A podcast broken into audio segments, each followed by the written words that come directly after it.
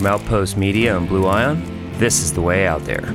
Conversations and stories about the relationship between people and the outdoors. We interview outdoor leaders, teachers, guides, and everyday individuals who have answered a call to step into the vast beauty out there. By hearing their stories, we hope you'll be inspired to go way out there yourself.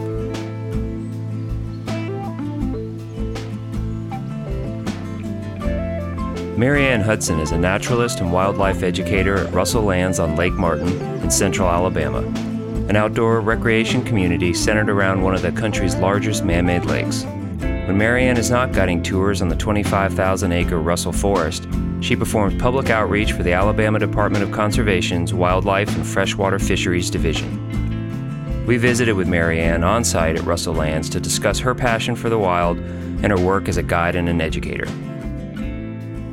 Marianne Hudson, thank you for joining us on the way out there. I'm excited to be here. We are excited to have you here and to be in this spectacular place doing this together. We're sitting this morning at Russell Lands on Lake Martin in central Alabama, surrounded by 40,000 acres of crystal blue water, 25,000 acres of lush forest. And can you tell us about your work here as a naturalist and a wildlife educator? Well, as, as you just described, this is a beautiful place to be. Who would want to be anywhere else than surrounded by this beautiful landscape. And I'm extremely fortunate that my job is to be an interpreter between that beautiful forest and the public. And what I do is I learn as much as I can about the wild flora and fauna here, and then I help other people discover the same things that I've discovered. Oh, it's like a, and that's you get to do that every day. I do. I love it. All seasons. All seasons. All when when it's hot, I sweat. When it's cold, I shiver. what are some of the more unique and interesting aspects of the ecosystem here? Well, the wonderful thing about Russell Forest is that there are a variety of habitats. It's such a large piece of property that it allows for an extremely varied environment. And so we've got areas that stay wet, we've got areas that stay dry, we've got old trees, we've got young trees, and we've got wetlands, and we've got dry, sandy soil. It depends on where you are in Russell Forest. And that diversity of habitat means there's going to be a diversity of species, both plant and animal life. And so you can step into Russell Forest, and depending where you, which direction you want to walk, you're going to have a very different experience every time you come. Wow, this is endless. With that amount of space, you must be able to get yourself into anything. Absolutely. We've got over 100 miles of walking trails. And remember, you don't have to stay on the trail. what uh, without giving away any of your most cherished secret spots what are some of the more interesting areas that you love to go back and check in on to see what's going on or who's there? One of the things that I love the most is taking people down into the creeks because the creeks, which sometimes seem very small, may even be partially dried up, typically yield quite a number of small creatures that students of mine, whether they're adults or children, can find and discover. And so these are animals that are right under their noses that they never even knew that were there, and they can catch them with their own hands and find out who they are. And was this area, what the historical perspective of the landscape here? It was um, rolling hills and creeks, and that and river was probably the base, and then was flooded at one point to create the lake and is that the dynamics of what you have going on today? Yes absolutely and that's another thing that's really amazing is this this lake is man-made. This is not a natural lake. We don't have natural lakes around here and this man-made lake has yielded such a beautiful diversity of habitats of all the sloughs reaching up like little fingers into the woods and making little neighborhoods for these creatures so you will go out with groups of people, sometimes individuals, could be young, a bunch of kids, could be adults or, or families, and a mix of, mix of the above. What are some of the amazing wildlife encounters that you can think of or remember? Well, one of the things that I always tell my participants not to expect is not to expect any of the large fauna because we're tend to be making noise and so the deer are going to run away the turkeys are going to run away. Although those species are very plentiful here instead of seeing them more likely we're going to see evidence of them their tracks their droppings other signs that they have left behind. However that leaves a lot more species that aren't able to get away from us so easily. Snakes turtles insects spiders and a, a variety of things like that are always right there for us to find. We've never been disappointed. Hmm.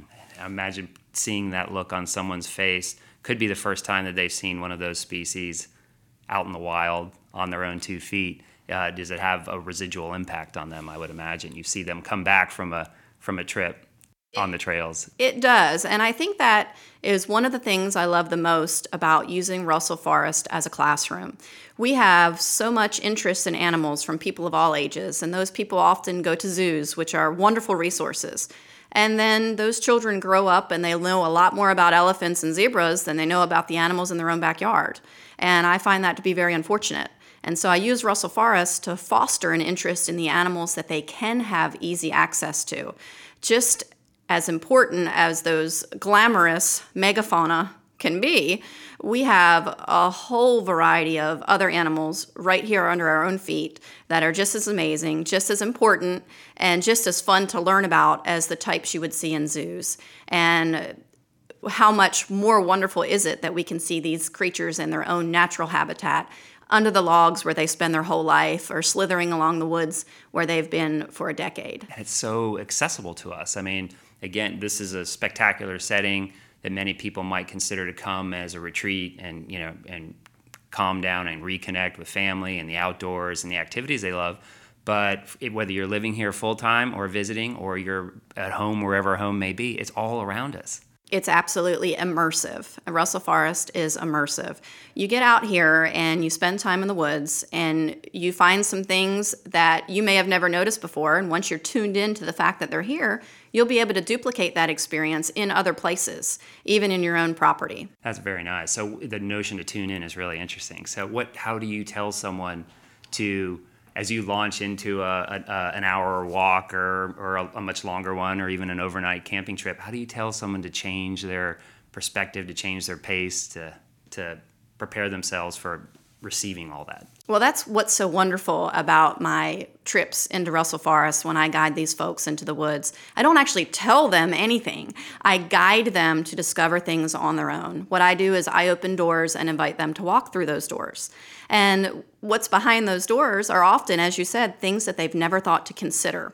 And so maybe they didn't realize that we had so many species here. Maybe they didn't realize that many of those same species are in their own backyards. And so by inviting them to come with me and discover, I give them guiding questions. I, I may see something interesting. I don't point it out, I just pause. And I encourage them to look around and, you know, what do you think I, why do you think I stopped? And they'll look around and they'll find it on their own. So I guide them to discover things for themselves and in my opinion, that leads to a variety of bleed over into other life skills. When you can tune into something like nature, for example, it, it builds that skill of noticing details, of being able to think critically, of being able to guess, of being able to predict what you may see next or what caused this particular phenomenon. And those skills definitely creep into other aspects of our lives as well. Very nice. I, I love that point. So if you're just there calling out everything like an encyclopedia or an app on your phone that that may be entertaining and informational to them but they're not really coming away with the ability to put themselves back into that moment back at home or the next time they're out. Exactly. For example just the other day i was in the woods with a young girl. She was eight years old and her family and we were in russell forest and i found where a turtle had recently made a nest in the ground and it had been robbed and those eggs had been eaten by raccoons now, it was very small, and of course, I've seen this countless times, so I know exactly what drama played out there. And all I did was pause and had her look around and figure out why I had paused. And she eventually discovered the disturbance on the ground. But of course, having not experienced that before, she didn't know what it was. And I didn't tell her. Uh, we had to go through uh, quite a number of uh, postulations and for her to try to figure out what happened here. What lays eggs in the ground? What what has claws that's able to dig? What might eat these? Why are what, what are these little shells? And without me giving her any information, but rather leading her with guiding questions, she figured out that a turtle, female turtle, had laid eggs in that trail and that it, a raccoon had come along and, and eaten those eggs. And she was 100% correct, and I didn't tell her a thing. I love that. So it broadens the concept of what a guide is and does. Exactly. I, am more of a um, facilitator. A facilitator. Very nice. You must be. It must. It must take forever to walk through the woods with you. it really does. You get ten yards in, an, in an hour. It, you're exactly right. We don't get exhausted because we're not strenuously walking quickly. Rather, we're spending quite a bit of time in the woods. Um, that particular trip in the woods, I had told the parents that we'd probably be done in about an hour and a half, and we were two hours and 20 minutes. and we didn't get very far, but we enjoyed every second of it. Well, it comes right back to that notion of it's all around us if we're willing to stop and slow down a little bit and listen and look, smell, and use all your senses for what's there. That's exactly right. And another thing about learning to foster those appreciations for nature is that if you develop an interest in nature, which by the way doesn't have to start as a child, any one of us can start today. If you develop an interest in nature, you will forever have no excuse for being bored because it doesn't matter where you live. You can be in the city, uh, you can be on your deathbed facing the window and still be able to have experiences with what you see and hear in nature. So it's really a lifelong gift that we can give someone here in Russell Forest to impart that interest in appreciating and noticing what's going on around them. And they can carry it through their entire life, regardless of their ability. We have definitely all sorts of opportunities for folks with physical challenges, with emotional or mental challenges. It doesn't matter what your skill set is. Russell Forest is the great equalizer. All of us get out there and are just as amazed no matter what our abilities are. And the opportunities there for everybody. Absolutely. Well, in addition to your work as a naturalist and uh, an educator with, with Russell Lands and in, in, in and around Russell Forest, you also work for the state and what uh, department is that? It's the Alabama Department of Conservation, Wildlife and Freshwater Fisheries Division. Okay. And what's your capacity and your your a week of work look like uh, in, in, that capacity in, in, that in that field? Well, I do a lot of public outreach, mm-hmm. and so I help resolve a lot of conflicts between the public and wildlife. For example, people call and complain about raccoons getting in their trash, deer eating their gardens, um, feral swine destroying their property, and all sorts of things from foxes to possums. And how do they reconcile these conflicts that they're having with wildlife? And so I spend a lot of time helping the public understand how they can handle wildlife problems on their property, and also how they can enjoy and utilize the public lands that we have in Alabama that offer experiences for hunting, fishing, and hiking. Do you do that on a uh, sort of group basis with larger presentations to classrooms and clubs and those sorts of things? Or does it also happen on a one to one basis, or I'm calling in on a hotline saying, there's a deer destroying all my new landscape? I do some outreach off-site, but a lot of times I'm answering the phone and helping resolve those problems. Do you see those problems increasing? They've been about the same as always. Uh, do you, do you, you know, what's what's what what might a, a week of calls look like for you? Well, I'll give you an example. Yesterday I had five calls about foxes alone. Really? Yes, and several about bears, a couple about alligators, one possum, and one raccoon. And so that's just one day of calls. Now, your question about whether or not those calls were increasing, yes, I believe they are. And there's a couple of reasons for that. One is that in this age of social media, word spreads like wildfire. If somebody sees a bear on their property, then everybody wants to talk about it. If somebody says, oh, that fox is out during the day, is that a problem? And everybody wants to talk about it. And so it's not necessarily that the wildlife and human issues have changed or increased as much as people being vocal and reaching out for information has increased, which is a wonderful thing. I'd say it's a more yeah, that's an entire that's an opportunity more than anything else. It is excellent.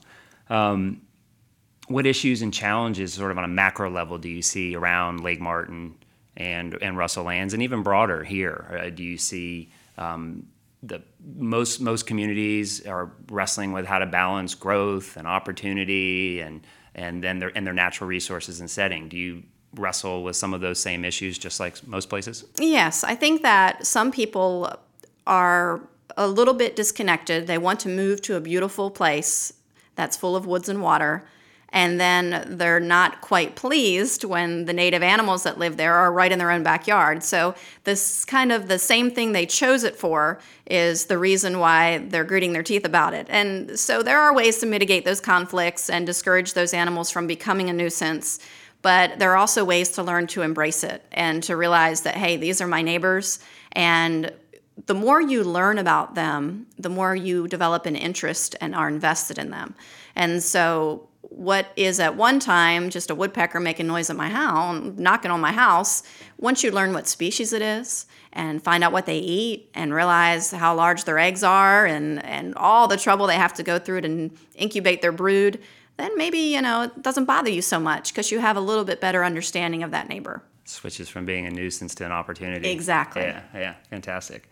Uh, you have ex- specific experience and interest in raptors, and uh, many people may know you as uh, one of the trainers of uh, Auburn's War Eagle. Mm-hmm. And could you uh, tell us how you uh, became one of those trainers? And I want to ask you a little bit about the experience of actually working with a bird to land it on a 50 yard line during a rowdy football game. Absolutely. How did that, how did that opportunity first come to you? Well, I, I love raptors, birds of prey, hawks, owls, eagles. I, I love all native wildlife. Uh, again, I'm a proponent of native wildlife. You, you of all sorts. I, yeah, I don't want to talk about giraffes or anything like that. I'm a proponent of native wildlife, and our native birds of prey are hunters, and frankly, so am I. I like to hunt, and so uh, definitely clicked with them.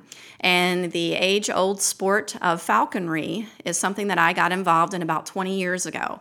So I became a falconer, which is. Did it, did it start from an interest in raptors and then how could I work with them and, and even in a hunting capacity? Or? Well, it started with an interest in hunting. Okay. It started with an interest in hunting, and it's a way to hunt without um, using a firearm. Now, I do hunt with a firearm, so you know I love to deer hunt, and you know I, I shoot those deer with a firearm.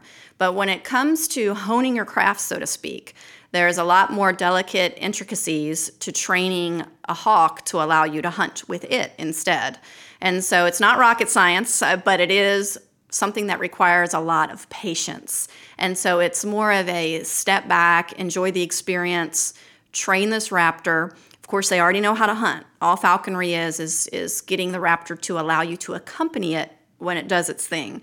And so you train the raptor and then you hunt with it. So to take a bird from the wild, train it to basically trust you as a colleague and partner, and then go into the woods and take natural game with it is an amazing experience. It's, it's, remarkable. It's a bit more satisfying than using a firearm because of all the investment and work that goes into it.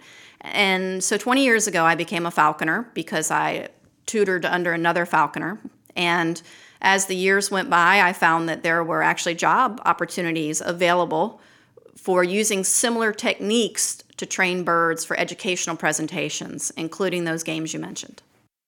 What, um, how, if someone was interested in entering that field of interest, much less going forward with it, how, how, how would one start the process to become a falconer? Well, the great thing about all of these nature related activities is you don't have to wait to get involved. And so you can start today. It's not too late. Exactly. It's never too late. It's never too late. There are people who get started training raptors well into their senior years, and that I know personally, and they didn't get started until after they retired. And there's no problem with that. What's the level of trust that's developed between you and a specific raptor? Well, trust is the right word because affection is not.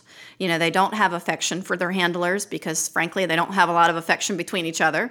And so, whereas we may really appreciate them and find them to be beautiful or enjoy their company, with them, it's kind of a, a more instinctual relationship where they know you're not going to hurt them and they're willing to carry out their natural behaviors right before your eyes, whether it's preening their feathers, taking a bath, or hunting their food. And so it is about developing trust and teaching that bird that you mean no harm. So the same trust and, and um, partnership that you develop for hunting, do you bring that into this crazy setting of of a stadium before a game? And will you walk us through like what what that's like? Absolutely. Like, how that how that actually happens? Absolutely. So in a nutshell, the birds are trained to come to their handlers for a food reward. And when I was working with those eagles, it was the same as all the hawks and owls and falcons I've worked with. You train the bird to trust that when it comes to you, it's going to get a food reward.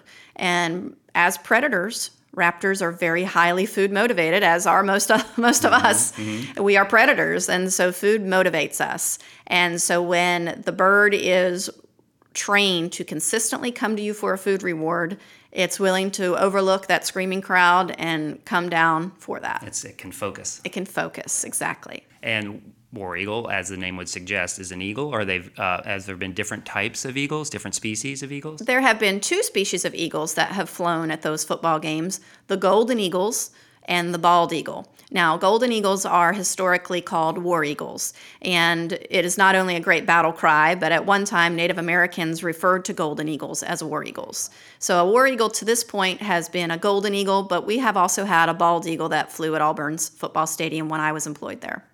And to uh, maybe final question on this so, do you have to leave it a treat as part of that process? That's part of its reward to land and perform its job. Absolutely. We don't disappoint the bird. So when it comes for a food reward, it gets a food reward. So what does it get to snack on on the 50 yard line? It would be its natural food. So it's typically rats or mice or even chickens. And that's a whole animal and with all of its innards complete and raw. That's fantastic. So tell us a little bit about eagles. So what, what is aside from what we know and what we've seen and learned as little kids all through our lives about eagles, what's something fascinating or, or unusual that most people don't know about them as species? One of the great things about bald eagles is really where we are historically with them. And Russell Forest and around Lake Martin is a great place for you to experience that turning point where we are in history about the fact that bald eagles used to be an endangered species and now, thanks to healthy habitats like this one, they are plentiful throughout the United States. And so I can always tell when basically how old a caller is, because if a caller is over 50 years old, they will report an eagle sighting. Whereas if I ask a group of children if they've ever seen a bald eagle, every single one of them raises their hands because they went from being endangered and almost completely extirpated to being very plentiful throughout the region. And so it's not uncommon to see a bald eagle, especially right here in Russell Forest and around Lake Martin. Wonderful. Uh, we saw some osprey on the lake just the other night. Ospreys are my favorite raptor. Beautiful birds. And do they do they uh, are they rivals of eagles at times? Do the two of them fight over space or food or all the above? They sure do. They they fight over food. They actually pirate from one from one another. And so an osprey will dive into the water and catch a fish, and a bald eagle will bully it right away from him. And so yes, they are they are a bit of competitors over the fish.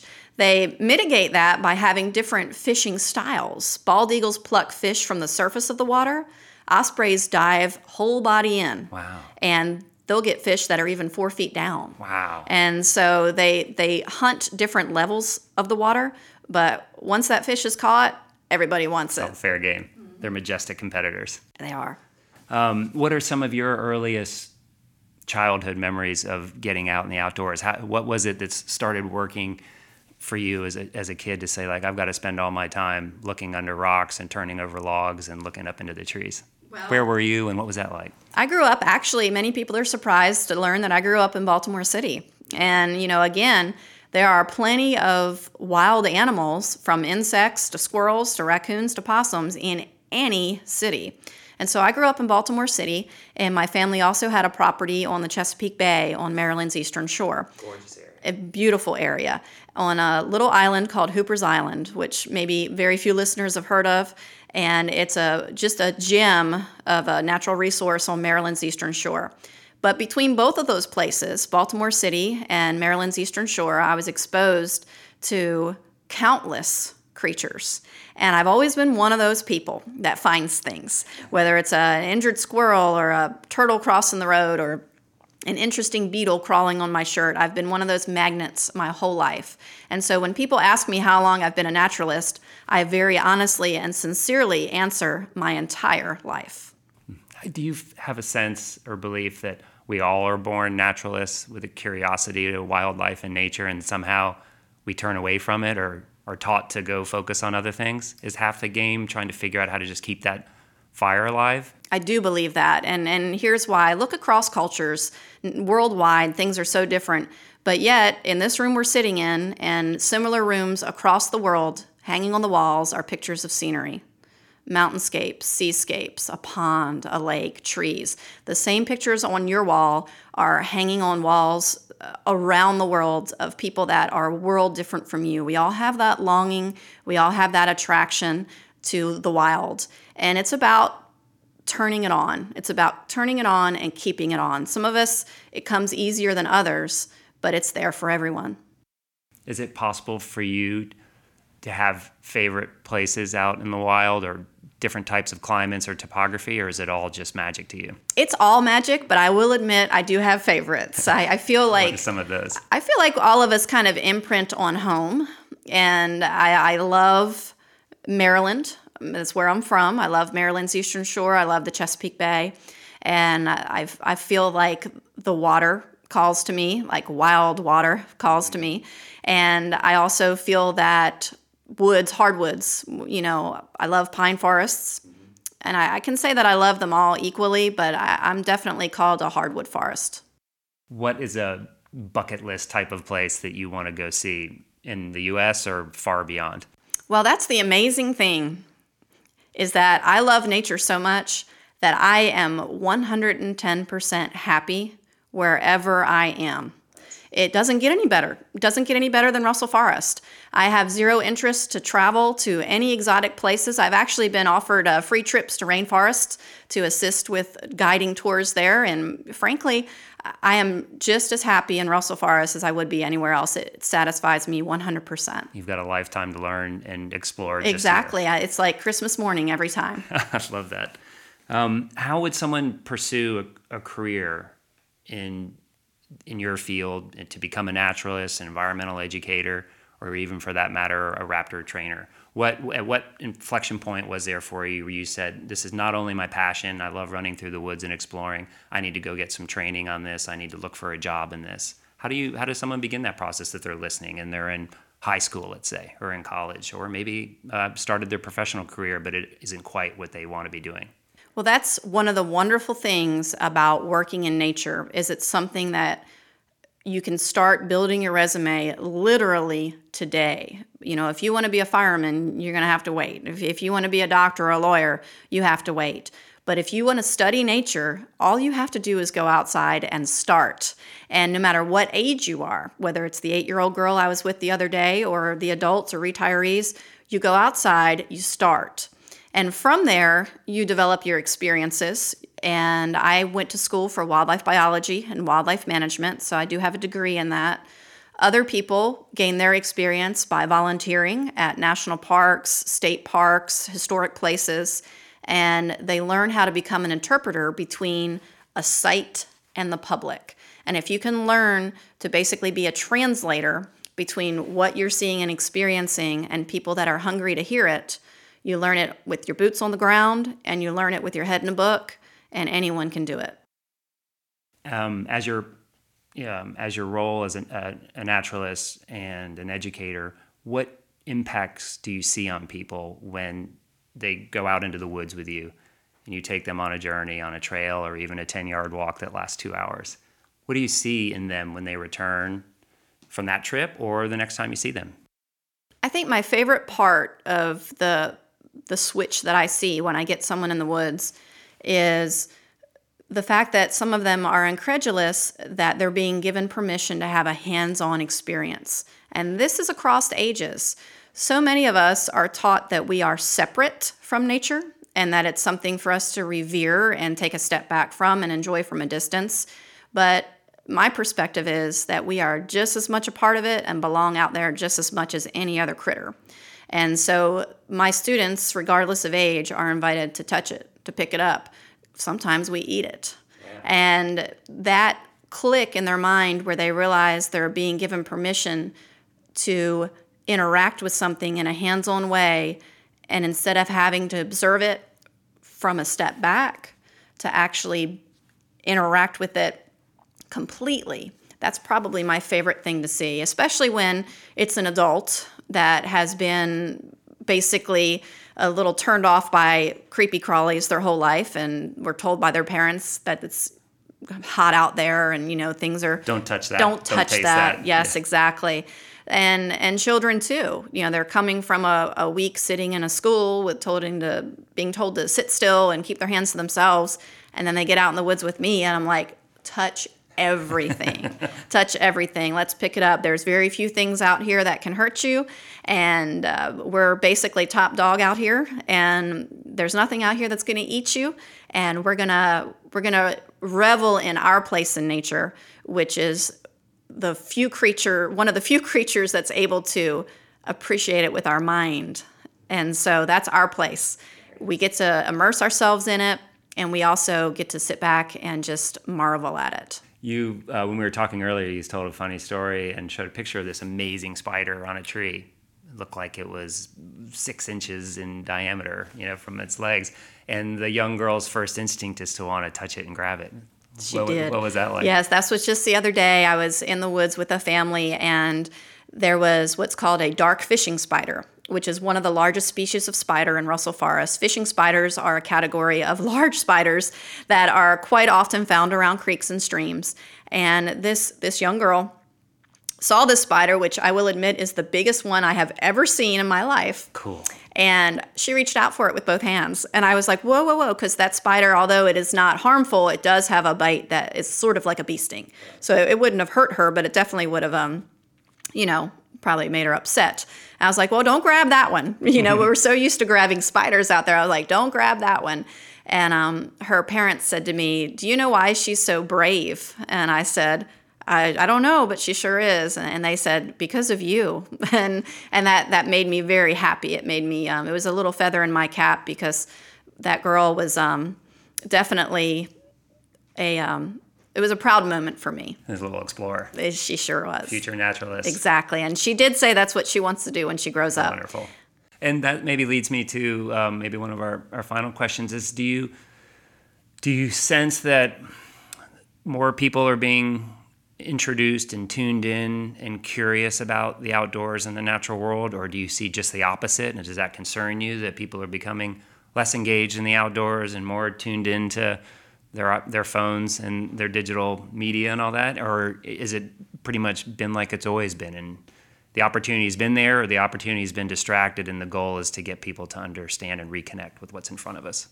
I think we do have a unfortunate trend of folks staying into themselves, whether they're reading on a uh, electronic device or whether they're on social media. We tend to not look up and not look around as much as we used to.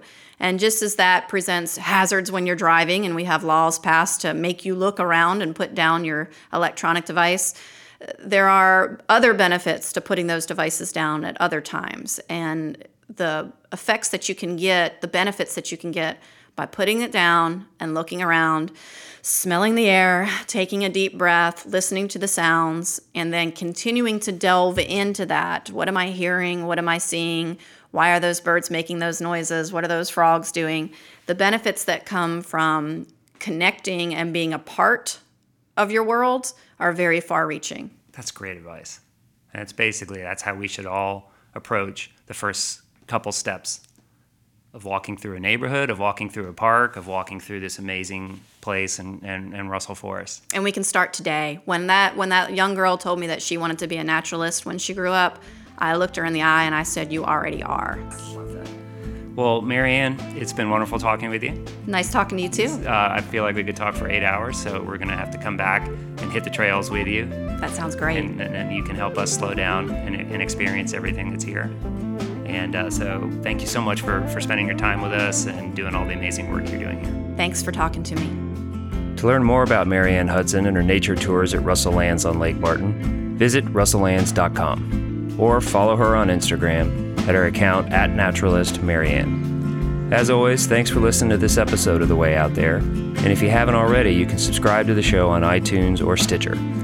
For notes about this show and others, be sure to visit thewayoutthere.com. The Way Out There is a product of Outpost Media and Blue Ion, located in the outdoorsy cities of Charleston and Greenville, South Carolina. And as always, we hope you're getting way out there.